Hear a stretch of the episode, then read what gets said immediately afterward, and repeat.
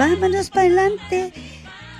Y aquí estamos de nuevo. Muy buenas tardes y muy bienvenidos a su programa Mafalda.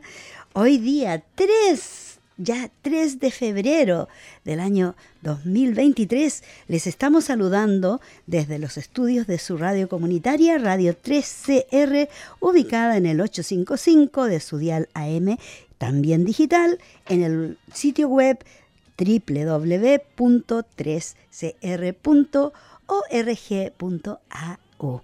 Y hoy día estoy muy contenta de saludarles porque tengo una invitada muy especial. Vi que les saluda por acá y tengo en el otro lado del panel a María José Coté. Muy bienvenida al programa, Coté. Hola Vicky, muchas gracias por invitarme hoy día. Bueno, es fantástico tenerte. Estábamos tratando, tratando desde el año pasado, pero siempre ocurrió algo. Pero ya estás acá en los estudios de 3CR y muy contenta de tenerte acá y esperando a Cristina que está por ahí atorada en el tráfico. Pero antes de empezar con el programa de hoy, como no es nuestra tradición, queremos reconocer a la gente Gurungeri de la nación Kulin como los guardianes tradicionales de la tierra en que vivimos y trabajamos. La soberanía de este territorio nunca ha sido cedida, ya que esta fue y siempre será tierra aborigen.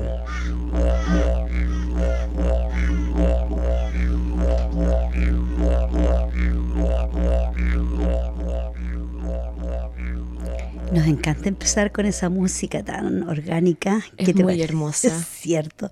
Y lástima que las mujeres no podemos tocar el DJ, no nos permiten. Así es. Yo igual he escuchado a algunas mujeres que han tenido permiso para poder hacerlo. Es permiso especial de los elders, de los más, de los ancianos de las comunidades, y mm, pero al parecer la condición es que no pueden estar embarazadas cuando tocan? Al parecer hay un tema con la respiración circular que se necesita para tocar el didgeridoo, que no debería hacerse cuando está en el periodo del embarazo. Mira, a lo mejor vamos a investigar al respecto. Sí, es porque interesante. Es, muy interesante. Yo pensaba que era solo una cuestión de, sexo. Debe haber algo con respecto mm. al género y el tema, bueno, de las autoridades, supongo, dentro de los mismos clanes o los mobs, pero... Mm, pero también las organizaciones, sobre todo que vienen de las comunidades indígenas, tienen alguna, algunas razones de ser. Seguro. Antes de, dar la crítica, a lo mejor a veces necesitamos investigar y saber qué es lo que está pasando. Por supuesto que sí, por mm. supuesto que sí. Y bueno, estamos de celebración hoy día, como todos los viernes, aquí en la radio 3CR, porque principalmente yo he estado luchando por muchos años por la sustentabilidad. Sustentabilidad, lo había escrito y ya se me perdió. Sustentabilidad del planeta. Es decir, siempre acá en, el programa Mafalda estamos recomendando de, reusar, reciclar y incluso le comentaba a nuestros oyentes el año pasado para el periodo de Navidad mm. que en mi trabajo para ser bien sustentables dijimos, ok, los regalos del Christmas Kringle o el, el, amigo secreto, vamos a pedir que la gente regale algo que han hecho con sus manos, algo que han comprado en un op shop, sin tener que ir a comprar un shop algo nuevo, que tú compras un libro, lo que sea. Y, Muy importante. Y, no rehusamos lo que ya tenemos, porque el planeta está pero repleto de plástico. Y la noticia que finalmente ya se hizo ley a partir del primero de febrero es que se prohíben todos los plásticos de un solo uso en Victoria. Eso es acá, Daniel Andrews, él anunció esto el año pasado en noviembre, pero desde el primero de febrero ya es una ley y las personas que sigan utilizando pajillas y removedores de plástico de un solo uso, cubiertos de plástico de un solo uso, platos de plástico de un solo uso, y sopos de plástico de un solo uso, que son las cositas estas que uno se limpia los oídos, que no hace bien limpiarse el oído porque se empuja la cera para adentro, dicen. Así dicen. Y resulta que también las envases de y tazas de poliestireno expandido para alimentos y bebidas. La esta prohibición se aplica a todas las empresas y organizaciones y existe, existen sanciones por incumplimiento de esta ley. Para más información hay que ir al www.vic.gov.au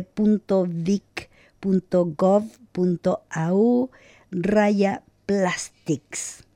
También pueden llamar a un número, al número, la, la línea directa al 1800 844 946 o puede ponerse en contacto con el servicio de traducción o de intérpretes TIS, que es por sus siglas en inglés. El número es el 13 14 50 para que hablen, pregunten en su propio idioma si no están muy seguros de qué hacer, cómo hacerlo y tal vez acusar a los que siguen malgastando el plástico en el planeta. Oye, un triunfo para el medio ambiente. Una de las mejores cosas que puede haber pasado es dejar de utilizar, sí, bravo, bravo. dejar de utilizar los plásticos. Y yo creo que, bueno, siempre se habla de las tres R, ¿cierto? Reutilizar, reducir y reciclar. Yo creo que debemos empezar a hablar de cuatro. Creo que esto no lo digo yo, lo leí por ahí, que es reciclar, reutilizar, reducir y rechazar. Rechazar, plástico. Bueno, ahora vamos a tener que rechazar. Claro, o sea, si a mí me van a dar un plástico que yo voy a usar una vez, no lo uso más. Exacto. Em, y en los supermercados, fíjate, justo ayer fui a comprar, fui a comprar uno de los supermercados grandes y no encontraba bolsa. Yo decía, qué raro, no hay bolsas para las, bananas, para las, las verduras, las frutas. Y después me acordé, ah, pero es que ya se prohibieron. Y qué bueno que los supermercados están tomando la vanguardia en esto, porque, bueno, si no les va a tocar una multa gigante que van a tener que pagar. Claro. Bueno, y antes de seguir con el tema, me gustaría darle la bienvenida a nuestra querida Cristina. Muy buenas tardes. Buenas tardes. Llegaste, qué bueno que llegaste. no. Hoy ha sido un poco un viaje. Y, además tienes la garganta un poquito mala. Estoy mal, estoy mal. Tengo caramelito aquí para que no me entre la tos. Ya. Qué lástima. Bueno, hay este el aire acondicionado tú lo sabes que... El aire acondicionado es una y el clima es la otra cosa, porque tú ves que hemos tenido calor frío, lluvia. Hoy día estaba nevando los... ¿Qué está pasando con el, clima acá?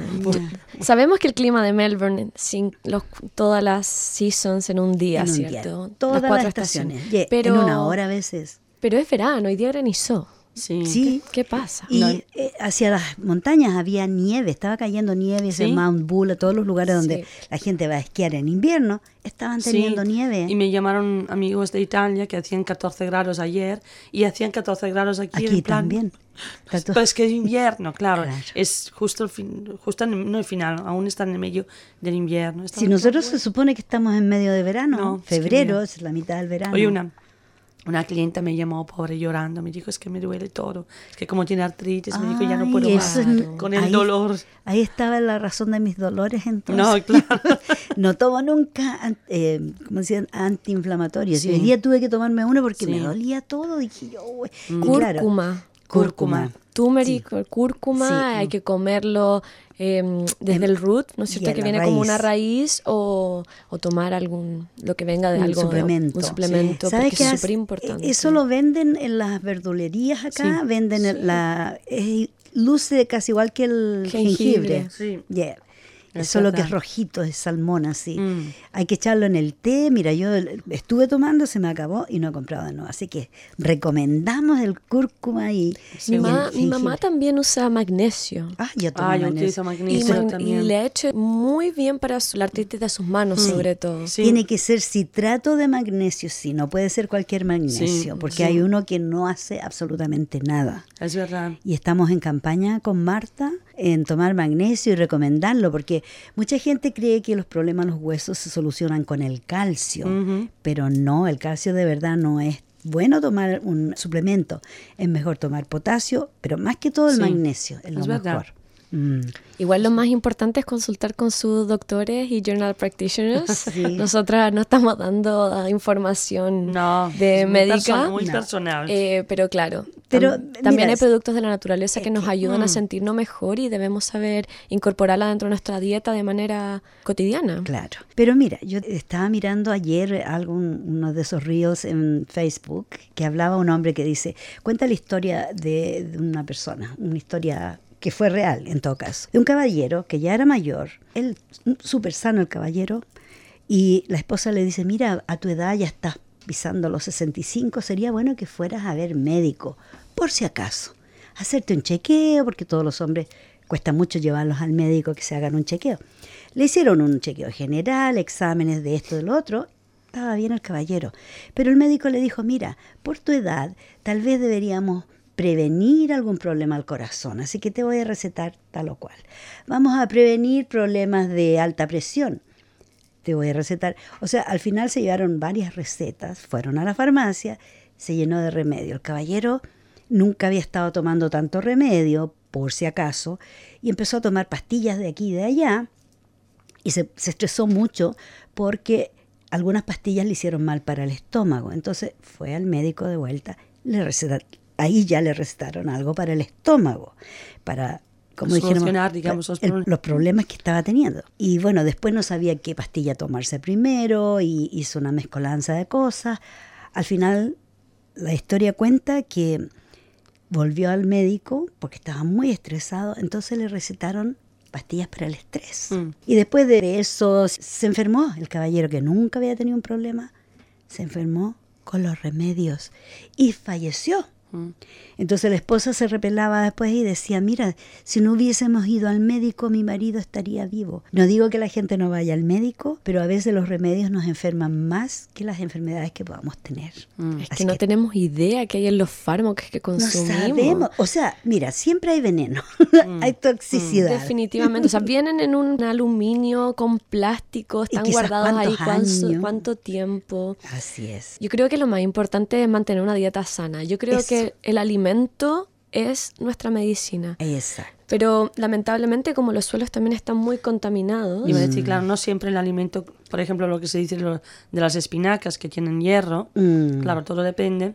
Si el suelo, es un ejemplo, de dónde crecen, tiene hierro, porque si el suelo no tiene, pues las espinacas o lo que sea no tendrán la vitamina, los minerales que nosotros pensamos. Por eso hay que comenzar a construir nuestros propios jardines, mm. nuestros propios cultivos de a poquito, incluso en macetero, donde nosotros sepamos exactamente qué es lo que tiene eso que nos estamos comiendo. Y poco a poco uno se va acostumbrando a trabajar las plantas y a consumir y pasar por todo el proceso desde la semilla mm. que crece, luego ir cosechar, podar. Es que no hay nada más lindo que hacer eso. Es, que claro, eh, eh, perdimos esa conexión con la naturaleza. totalmente. Totalmente, Bueno, yo también leía con respecto a la salud, que como nos llenamos de, remedios y a veces nos desintoxicamos tomando más pastillas y más cosas, para desintoxicarse. Eso lo hacen los occidentales, pero los orientales empiezan a desintoxicarse por los pies, mm. que lo que hacen, te ponen baños en los pies con vinagre, con bicarbonato de soda, sal de magnesio y sal de mar también. Y los disuelven en agua caliente, lo más caliente que puedan, y se quedan ahí con un bañito en los pies, qué sé yo, lo más que puedan aguantar, porque después el, agua se enfría y como que yo lo hago siempre, y como que después da un poco de escalofrío sacar los piecitos del, agua, pero eso desintoxica más que estar usando laxantes o, o, lo que sea para matar las toxinas que hemos adquirido a través de la comida que a veces son verduras y que son frutas frescas, qué sé yo, pero no sabemos qué químicos usaron para quitarle plagas, para hacerlos crecer mejor y así una infinidad sean más grandes, para que parezcan más grandes. Claro, es que además el conocimiento más del este que se relaciona más con lo asiático, saben mucho que el cuerpo no lo podemos separar ni de la mente ni, de la energía, más allá de lo que cada uno crea. El tema de la sal, por ejemplo, bañarse en el mar, es un limpiador energético gigante. O sea, uno entra al mar y sale ya sintiéndose revitalizado. Entonces, yo creo que la medicina tradicional para nosotros western le falta eso. Hay, hay, mm. un hay una parte del ser humano que no está siendo considerada al recetarte medicamento al llevarte al doctor no te están viendo a los ojos. Cuidando. no hay no hay un mm. entendimiento de que eres mucho más de lo que vemos. Exacto. Sabes que yo creo que antes sabía un poquito más a lo mejor me equivoco pero yo me acuerdo me pasó hace muchísimos años, tenía como 13 años y mis padres se estaban separando y empecé que tenía, a tener dolores de barriga cada vez que comía cualquier cosa, mm. me daba, pero de verdad, de verdad feo. Entonces me llevó al médico, que era el médico de familia, en el pueblo donde vivíamos. me quedé dentro 40 minutos, no os lo vais a creer, hoy en día no existe, pero 40 minutos me visitó, me preguntó dónde me dolía, cuándo me dolía. Claro, me dijo, ¿cuándo? No, me dijo, pues piensa, tienes que, ¿cuándo te duele? ¿Qué comes? Y di ejemplos, que podía ser ensalada, podía ser, me dijo, con ensalada duele. Bueno, me visitó todo y al final me dijo, mira, te voy a recetar algo que te tienes que tomar cada noche. dije, vale, algo de camomila y meditación haces ejercicio cada día, lo que tú quieras, y por la noche, y me, quedé mirando y le dije, es que no tienes nada. Lo que tienes son nervios, estás pasando ese mm, estrés, y necesitas o hablar con un psicólogo, o hablar con tu mamá si confías en tu mamá, o con quien sea, con un mentor, pero no te puedo dar medicamento, eso no se cura. Sobre todo una niña. Claro, que está pero hoy en día en cualquier momento enseguida son medicamentos, también a los niños. Y que a veces ni siquiera los médicos saben mucho, no es por hablar mal de los médicos, pero a veces yo he tenido clientas que me dicen, fui al médico, me dieron este remedio y me hizo peor, mm. porque lo que le hacía bien para la, artritis le hace mal para el estómago. Y así, mira, es tanta la variación de, de químicos que la verdad, la gente que tiene diabetes, sí. toman pastillas y el azúcar sube más. Sí, o les hace daño para otras cosas. Exacto. bueno, justo hoy día está la discusión que vi en las noticias que Victoria está conversando sobre permitir que los farmacéuticos den receta de medicamentos en vez de pasar por el GP por el doctor. Y yo lo encontré súper controversial. Es súper, es súper. Porque bueno, los médicos, esto vienen hablando hace ya un tiempo y los médicos se opusieron terminantemente porque en el fondo les están dando el poder de prescribir a los farmacéuticos y qué hacen los médicos entonces. Porque los médicos lo que hacen es prescribir receta, te dan receta y te dan exámenes o interconsultas para otros exámenes, pero son ellos los que prescriben. Y si le van a quitar ese rol ahora y cualquiera en la farmacia puede prescribir, es bastante controversial y peligroso, encuentro mm. yo. Igual yo creo que es súper controversial, pero hay ciertos medicamentos que a lo mejor no, necesitan constantemente ser prescritos. Hoy mm. además están las modalidades de telehealth, de mm. hablar con el doctor por el teléfono. O sea, si yo le puedo explicar los síntomas a una persona por teléfono y me da un prescription, una receta sin verme, a lo mejor otra persona puede estar capacitada a hacer lo mismo. Claro. Entonces, por eso es controversial. Yo creo que desde mi perspectiva depende del medicamento. Sí, y del problema, y del de, problema salud. de salud. Hay medicamentos que no. Es muy interesante lo que dices. Yo creo que las doble, cara. Por ejemplo, a mí me pasa con las pastillas que tengo que tomar para la hipertensión. Cuando voy a la farmacia solo me dan una caja y cada mes tengo que ir. No me mm. dan dos cajas, al menos que tenga que viajar y te muestre, etc. Y luego la receta es para eh, cinco meses, o sea, se repite cinco mm. veces y luego tengo que volver al médico. Pero hace como años que la tomo. O sea que ¿por qué de cada cinco meses tengo que volver? Desde un mm. punto de vista dice, bueno, lo bueno es que te miran. No me mira, aunque vaya ya, te lo juro, jamás. A veces me ponen la presión. ¿Te toman la presión? A veces, a veces, yo que le digo, tú tienes que preguntar. ¿me quieres tomar la presión? Mm. Y me preguntan, ¿cómo te sientes? No, bien. Ah, bueno, no, hace falta. No es necesario. Entonces, ¿para qué voy? Y yo hasta ahora digo, ¿para qué voy allá? Otras veces, como por ejemplo lo mismo me ha pasado con mi hija, que simplemente me servía el certificado médico porque tenía que quedarme a casa que estaba enferma y ella me toma el pelo. Yo voy al médico, digo, mi hija está enferma, tiene resfriado, tiene tos. Ah, vale, ¿quiere medicamento? Pues vale, el medicamento. Me da medicamento lo agarro y lo tiro a la basura. Y mi hija me dijo, siempre haces así. Claro, porque el medicamento es que mañana por la mañana, tú a las 5 de la mañana vas a estar en el carro, yo te voy a llevar a la playa cada mañana a respirar. Aire puro. Y tú vas a ver que en una semanita tu resfriado se va a ir. Claro. Porque a mí eso mi madre me hizo y funcionó.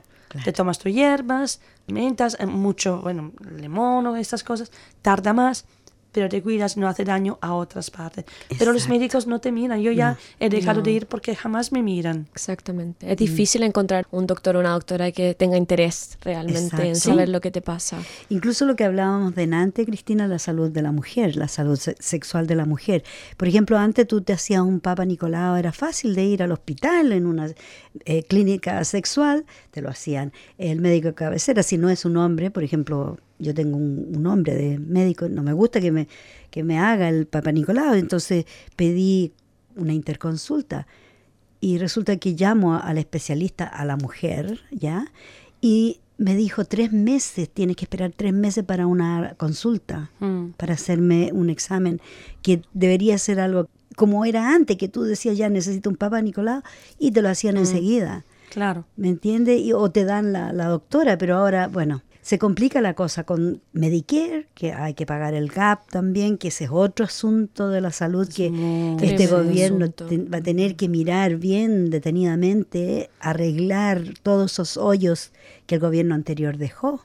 Esto es un tema muy interesante que creo que lo, lo, estuvimos hablando con Vicky, de otras noticias que leí de gente, sobre todo desgraciadamente mujeres, digo desgraciadamente porque siempre somos los que, las que ganamos menos, ¿no? que tenemos menos recursos, que no van a hacer visitas al médico porque no tienen, como a veces hay que pagar, aunque sea los 10 dólares, no tienen. O sea, lo que para, a lo mejor a nosotras puede suponer dos cafés, para mm. ellas supone la comida, ¿sabes? A lo mejor tienen niños. Una bolsa de pan, exacto, y huevos, lo que sea. Exacto. En la elección no ir y, y posponer. Y ahorrar es muy triste. sí, es bastante complicado. Porque además menos GP están aceptando el bulk billing. Entonces ahora justo están diciendo que está llegando gente que necesita atención básica a los hospitales para, para, no tener que pagar el extra del doctor. Pero eso crea otro problema. Eso crea, sí, eso estaba pensando. Los hospitales ya están colapsados, como para recibir gente que va con un resfriado. horas mm. esperando para que te vea una enfermera, para ver si que te va a ver un médico después, porque te hacen primero un mm, triage que para saber si tu enfermedad o lo que estás padeciendo en el momento requiere de atención médica. Porque si alguien va por una tos, por un resfrío, incluso por un dedo quebrado, te lo, te lo envuelven y chao, váyase porque no podemos hacer nada, a no ser que esté realmente quebrado, quebrado, que tengan que hacer una operación. Pero si el dedo está fracturado, por ejemplo, ya sea del pie, de las manos, te hacen una venda y te juntan los dos dedos y, te vas a la casa rapidito, después de haber esperado seis horas, eso sí. Hoy día me pasó por primera vez, después de mucho tiempo lidiando con diferentes centros de salud, que llegó una carta de un hospital rechazando un referral letter rechazando. Yo nunca había visto eso. He visto como mm. hay una, una espera larga, mm, puede que sea tres meses, cuatro meses, que ya casi estamos acostumbrados a ese tiempo de espera para ver al hospital. Pero hoy día rechazaron el referral. O sea, por mm. favor, vaya a otro lugar porque no podemos, no, no tenemos capacidad de eso. Claro, no, está bien difícil la cuestión de salud. Además, eso que te pasa a ti le pasa a mucha gente que les rechazan el referral. Dicen, no tenemos suficiente información. Le pasó a alguien que yo conozco a otra persona con un niño enfermo con otitis, con una infección a los oídos terrible.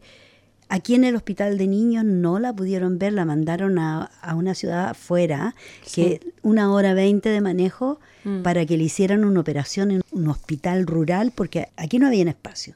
No habían cupos para hacerle la operación. Es que no hay profesionales. Hoy día estuve leyendo que en, en Geelong hay, hay, una maternity clinic, eh, una, una clínica de maternidad, que va a cerrar el 31 de febrero. Sí, sí, vi la noticia. Mm. Y, y, va a cerrar y va a dejar a todas las mujeres que están buqueadas para, agendadas para ese día, más de 100 mujeres para dar a luz ese mismo día. al día siguiente, van a tener que salir del hospital con el purperio, con los bebés recién nacidos, porque no son capaces de poder completar la cantidad de personal que requiere mm. un centro de atención. Entonces, no solamente hay que ayudar a que el sistema logre tener la capacidad de recibir a todos, sino que hay mm. que fomentar el hecho de que las personas estudien medicina, enfermería, flexibilizar las entradas en la universidad, acortar los tiempos, lo que sea, pero, claro, pero, una reforma grande. Pero sabes, la hija de mi pareja, ella estudió como enfermera y dijo que desde que empezaron, son tres años, hasta que acabaron, más de la mitad no acabaron.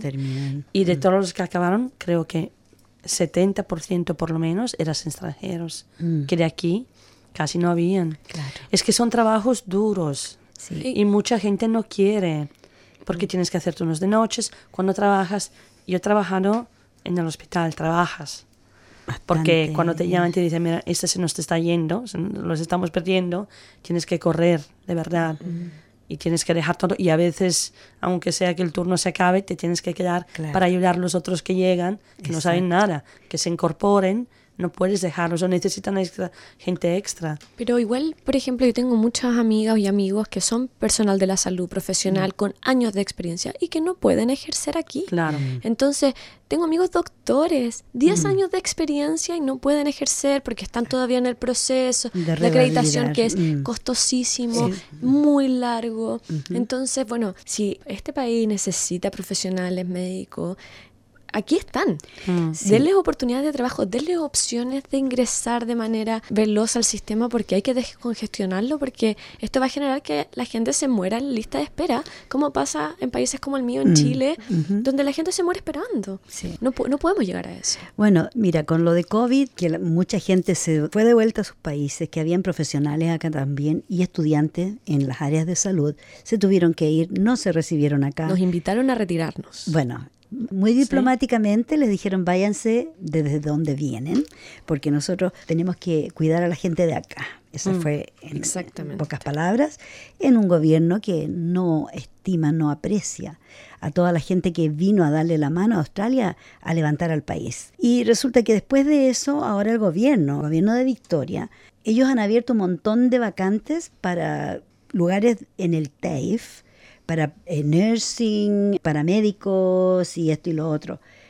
Pero hay mucha gente que no tiene la capacidad, lo básico, para empezar a hacer un, curso como eso, que no han terminado la enseñanza media, que no tienen números sí, que no, se me olvidó cómo decirlo en español, pero que no tienen esa capacidad, entonces les cuesta mucho entrar a, tomar bueno, con conocimientos lingüísticos y, matemáticos, digamos. Y además alguien en un contexto migrante el poder estudiar y trabajar, porque mucha gente quiere estudiar, pero no puede o pagarlo o no tienes la cantidad de tiempo para trabajar lo necesario que necesita para vivir. Exacto. Entonces tiene que haber una flexibilidad y un soporte y un soporte y una ayuda para que esto se, flexibilice. Así es. Bueno, ¿qué tal si vamos a hacer una pausa musical y volvemos en un ratito? Y Cote nos va a regalar una canción hoy día porque... Oh, gracias, Cote. Es Algo diferente. Una canción diferente. Aquí vamos. Llenos de camino destapado. Vengo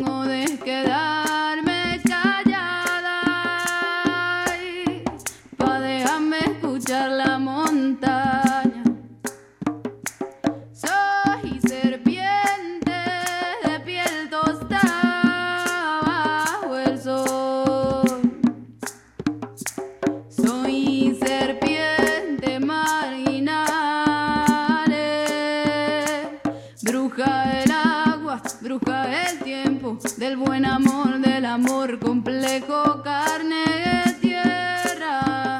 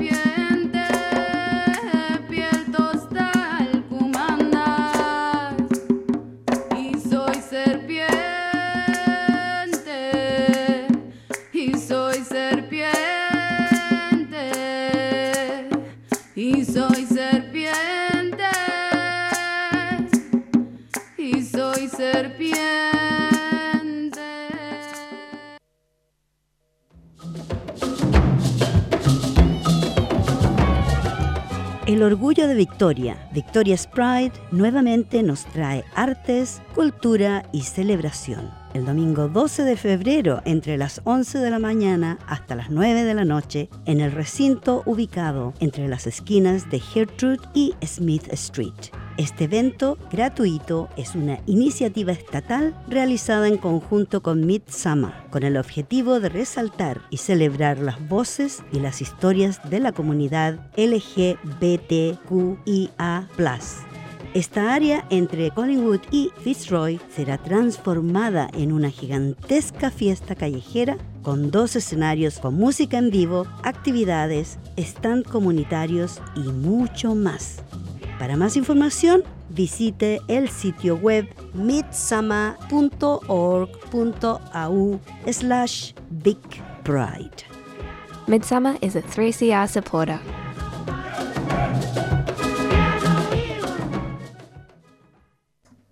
Y este es su programa Mafalda, transmitiendo en vivo y en directo desde los estudios de su radio comunitaria, Radio 3CR, ubicada en el 855 de su dial AM. Sí, está la voz de nuestra querida Vicky con el anuncio. Un, un, anuncio comercial, ¿qué te parece? Me parece genial. Y, bueno, hay que venir el, el, sábado 12, acá, sábado, domingo, se me olvidó el día, bueno, el 12. El 12, Va, es el domingo. Se cierra la calle, acá en la Gertrude, y Smith Street y se hace un tremendo festival. El año pasado aprovecho de contarle a Verónica que nos está escuchando. Saludos Verónica, te echamos de menos. Saludos Verónica. Te queremos Hola, Verónica, te queremos. Y, y me parece que Verónica vino, no sé si fue ella, parece que sí. Anyway, es un evento fantástico con mucho color, mucha música y mucha alegría. Así que hay que venir a aprovechar de celebrar a la comunidad diferente. bueno, ahora tenemos un tema que es muy controversial también, que no es algo difícil de encontrar en este programa, porque de eso se trata, de que es un programa que habla de cosas que no todos hablan por allí. Y Seamos es libres. un programa radical como es la Radio 3 CR, que en este minuto, muy pronto ya la próxima semana, vamos a empezar a, a hacer el, el Subscribe a Drive o la campaña para recibir socios que paguen su membresía y tengan derecho a tomar decisiones en la vida de la radio comunitaria. Tenemos que ser miembros para estar acá. Genial. Tenemos que estar. Claro. Bueno, el tema. ¿Qué tal si lo comienzas tú? ¿Lo comienzo yo? Comiénzalo tú. Es un tema muy complicado, ¿no? Que Hemos nos toca hablado un poquito bastante de este tema, todos, además. Mm. Pero ahora es, es interesante ver las reacciones. Estamos hablando aquí de George Pell. Ujú. Eh, creo que no hace falta presentarle ni decir. Yo creo que sería bueno hacer lo una que- pequeña que un reseña, poquito. una pequeña reseña por si alguien recién nos escucha o no saben quién es George Pell. Bueno, no me que acuerdo si era- empezó desde Ballarat o estaba Es- eh, sí, bueno, conectado él con fue- Ballarat, ¿verdad? Ujú. Sí. Él fue un cardenal. Sí, sí, es un obispo. cardenal. Ujú. Obispo, era un obispo de Ballarat y tenía acusaciones por eh, delitos de pedofilia. eh, Abuso sexual. Abuso sexual hacia niños. Hacia varones. A- Varones, sí, pero menores. Por eso el tema de la, de la pedofilia. Y bueno, este hombre fue acusado y incriminado. Lo que pasa que murió, se murió. Sí. me acuerdo que la semana pasada teníamos Yo que creo que estaba en refrigerador. El 10 de enero. En el falleció. refrigerador. ¿Viste? Estaba en el refrigerador. El 10, ay, Sí, ya hace más de un mes. Pero- pero el funeral- va a ser un mes. Fue Ayer. Ayer. ayer. Exacto. Y entonces, claro, Que fue un funeral estatal. fue un funeral Claro, estatal, claro. sí. Pero el primer ministro no vino al funeral. Menos pues, mal. No, exacto. Menos mal. Muchas gracias. Oh, sí, claro. sí, No. un aplauso Me para él. por qué, ¿no? Pero siendo cardenal, una persona tan importante. Exactamente. Y porque era tan importante es que mucha gente habló, pero maravillas de este hombre, que más que de acusarlo a él directamente, lo que pasa es que él encubrió el abuso de otros, De otros, sacerdot- claro. sacerdotes en la iglesia. Él se negó a investigar, se negó a reportar, Claro. encubrió a los culpables. Entonces, él es tan culpable como los que cometieron el crimen. Exacto. Los Sin crímenes. duda. Entonces, ¿Cierto? aún más, ¿no? Porque Ujú. entonces Encubrió. la culpabilidad Culpabilidad. de todos, ¿no? No solo de uno. Claro. Claro, pero yo sé que hubo manifestación, esta parte te la dejo a ti. A mí lo que me interesa es ver la reacción, lo que suscitó en las personas que de alguna forma subieron este abuso, ¿no? Que a lo mejor ahora es gente mayor, sin Ya. duda. Comentaba Vicky que, bueno, nos, nos pasó, ¿no? Con gente que, de hecho, conocemos y que, y que le afectó. Porque de alguna forma le saca como el recuerdo que está Le conectado con esta, claro, flashbacks de, con esta persona, con lo que esta persona representa, porque si tú estás, yo diría, estás casado con la iglesia es porque estás representando ese sistema, imagino que lo, que lo apoyas, ese sistema, y estás de acuerdo. Entonces es, es interesante y, y yo sé que hicieron una- un funeral estatal, pero también sé que bastante gente no estaba muy en favor o Yeah. no fue allá a celebrar, o a lo mejor a celebrar su muerte, que tampoco no sé, tampoco sé si comparto el celebrar la muerte o no, pero, pero Yo creo claro, que- no- yo nos, creo que- nos despierta muchos recuerdos. ¿no? Exacto. Y yo creo que la gente que se presentó a manifestar en contra de él, porque la verdad no tuvieron la chance de tener justicia. Mm, Porque cuando él fue acusado, lo, lo apoyó la iglesia, lo apoyó el gobierno del momento y salió como que nada, él salió absuelto porque no había, según dicen, suficiente evidencia para culparlo de los crímenes cometidos por la iglesia. Entonces, sucede que ayer habían personas que empezaron poniendo cintitas de colores en la reja alrededor de la catedral donde hicieron la ceremonia y la policía iba y sacaba las cintitas. Las cintitas representan, y se ha hecho en muchas oportunidades, cada cinta de color representa una persona, una víctima, ya sea muerta o sobreviviente, porque sabemos que muchos de esos niños que sufrieron abuso sexual por la iglesia se suicidaron. Muchos de ellos se quitaron la vida, no pudieron lidiar con el problema o con el trauma que eso les causó. Entonces, estaba la policía sacando las cintitas, al final decidieron dejarlos que pusieran las cintitas, porque seguían insistiendo en volverlas a poner.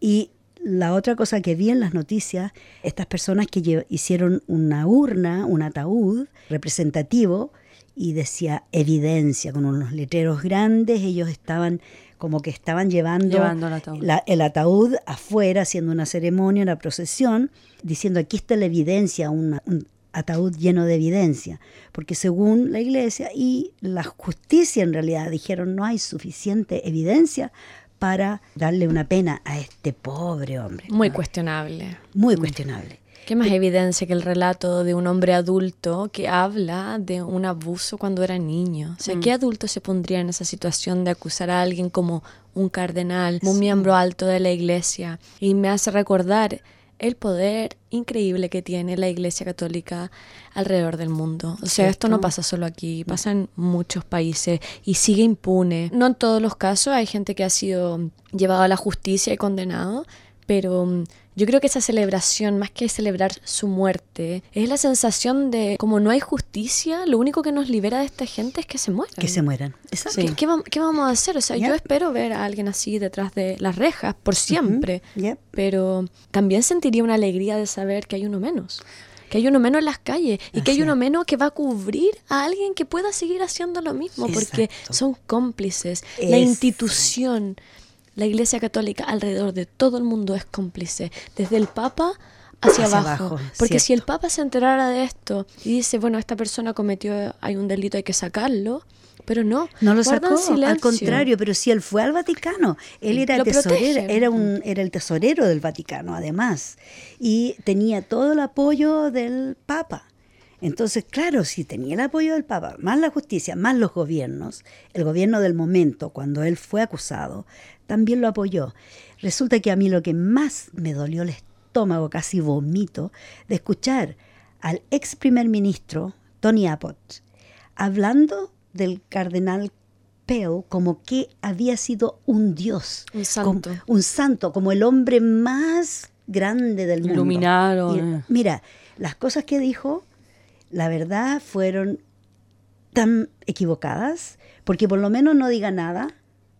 ¿Cierto? Respeto por la familia, Respeto por las, los- gen- las víctimas. Gente que ha sido usada. Sí. Y ese es el tema. O sea, puede ser que también a nivel, no sé cómo decirlo, pero profesional, pongamos. Porque eso pasa, yo creo, en cualquier tipo de abuso. Lo que estás diciendo de la iglesia, que en tapa, pues sabemos, ¿no? Aquí hemos hablado muchísimas veces Sí. y, y tengo una muy querida amiga que de hecho me gustaría tanto ent- entrevistar, que es abogada en España, y me habla de cómo las leyes en España y en Italia siguen iguales, no han cambiado.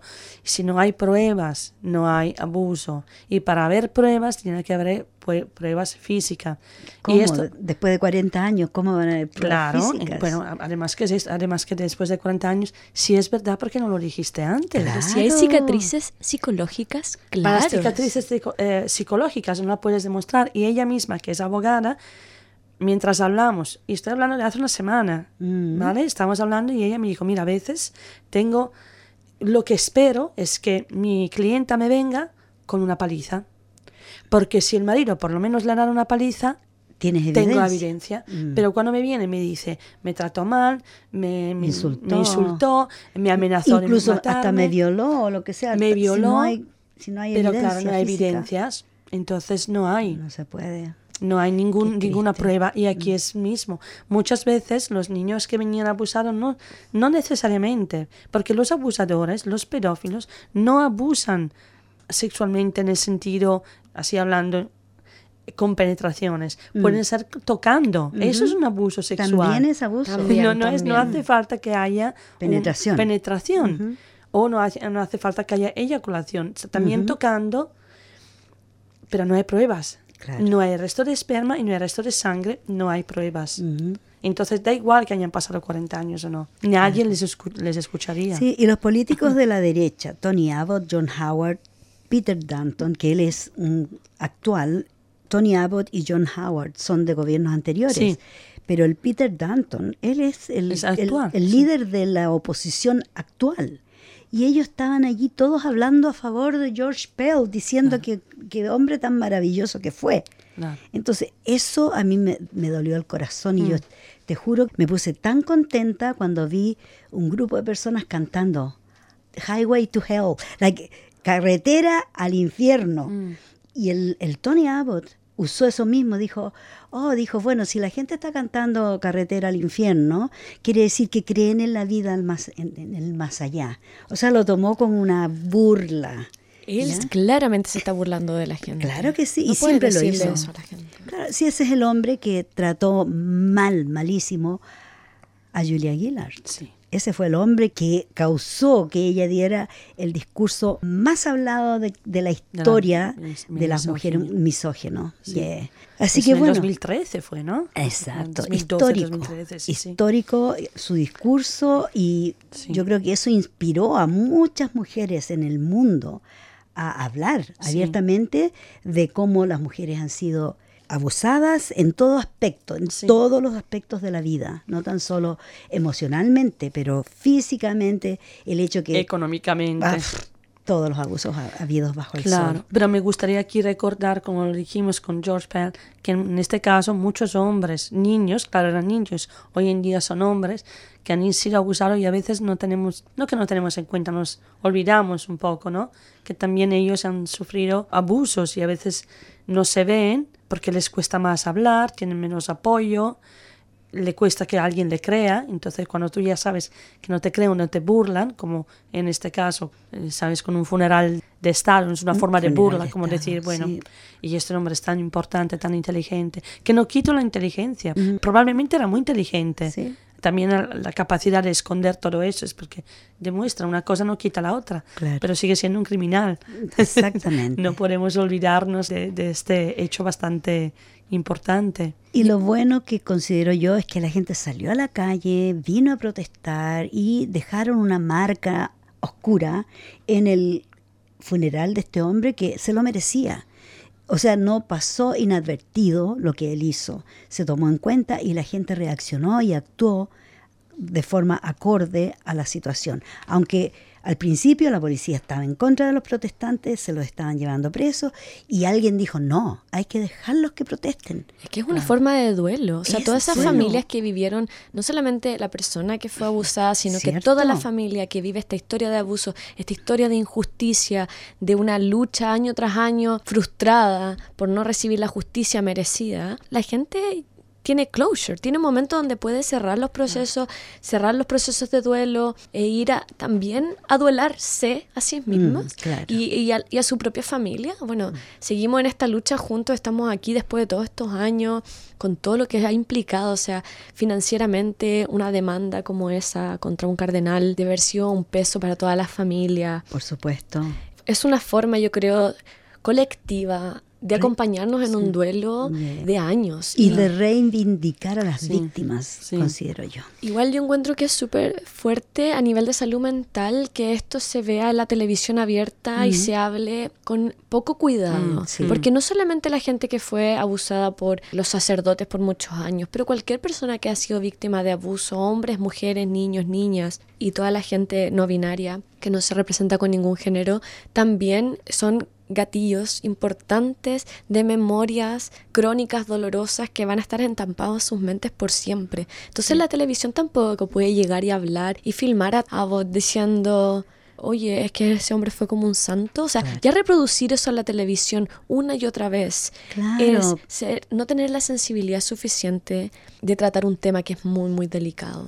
Claro. Sabemos que lo hemos visto, perdona, lo hemos visto nosotros en nuestro trabajo, todo el tiempo. Trabajando en, uh, con el DIS, como algunos que a lo mejor han sido afectados, ¿no? Eh, directamente o indirectamente, porque hay también el sentido de culpabilidad como familia, lo que, lo que tú decías, si yo soy la madre y he enviado a mi hijo en una escuela porque creía, porque creo en la iglesia, porque creía de darle la mejor educación y luego descubro que pasó esto y bajo mis mis ojos, bajo mis narices y no me di cuenta. Imagínate mm. mi trauma también, mi sentido de culpabilidad, todo eso.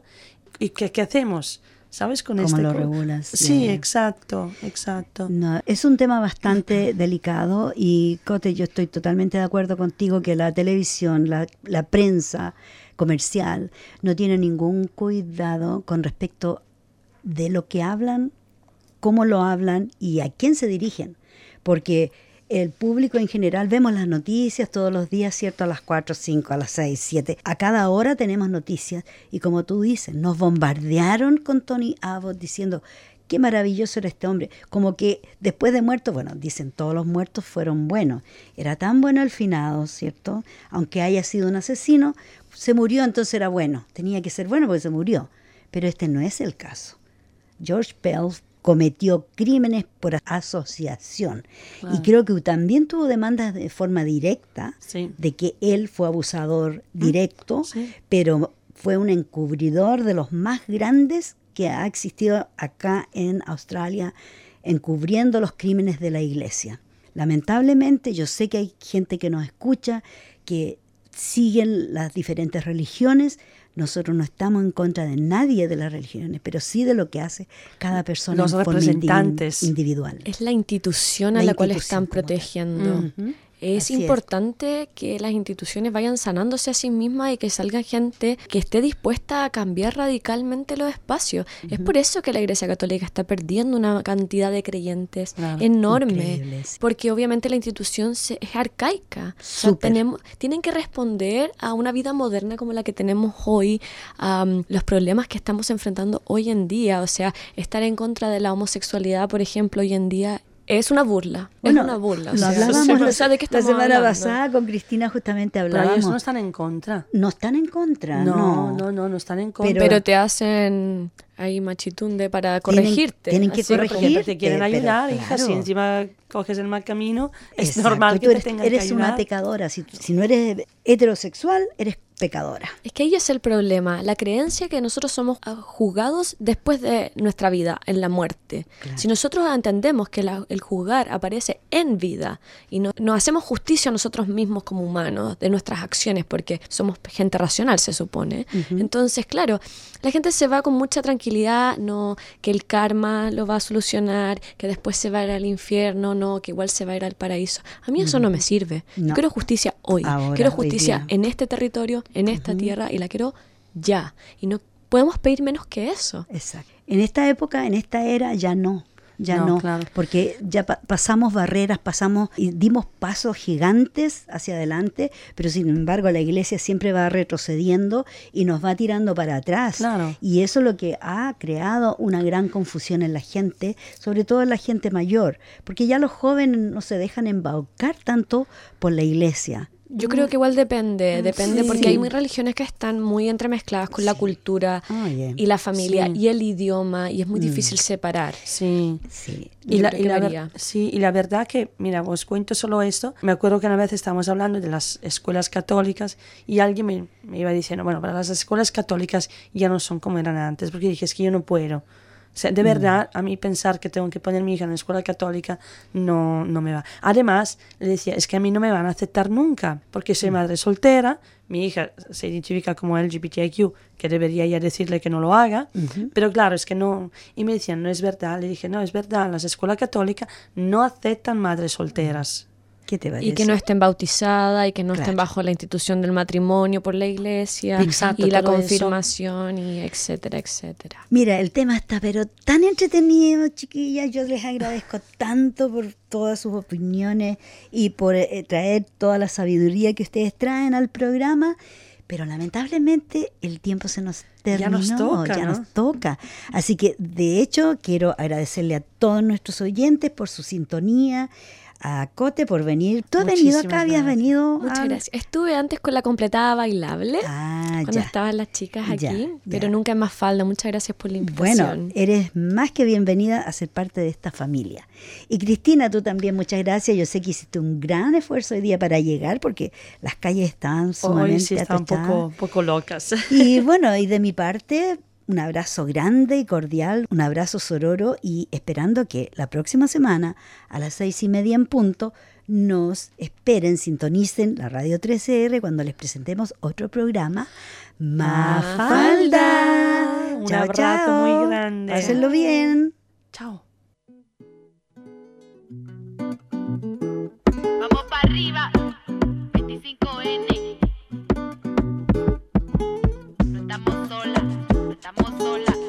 Con la baila muchacha en la consola. No, no, no me toques mal.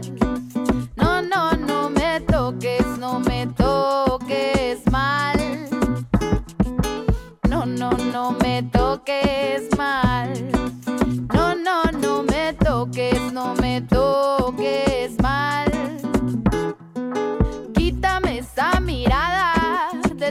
sediento tras mis espaldas. Que cuando me canso del mundo no quiero saberte.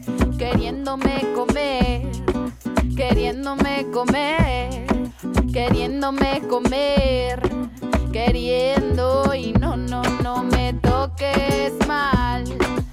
No, no, no me toques, no me toques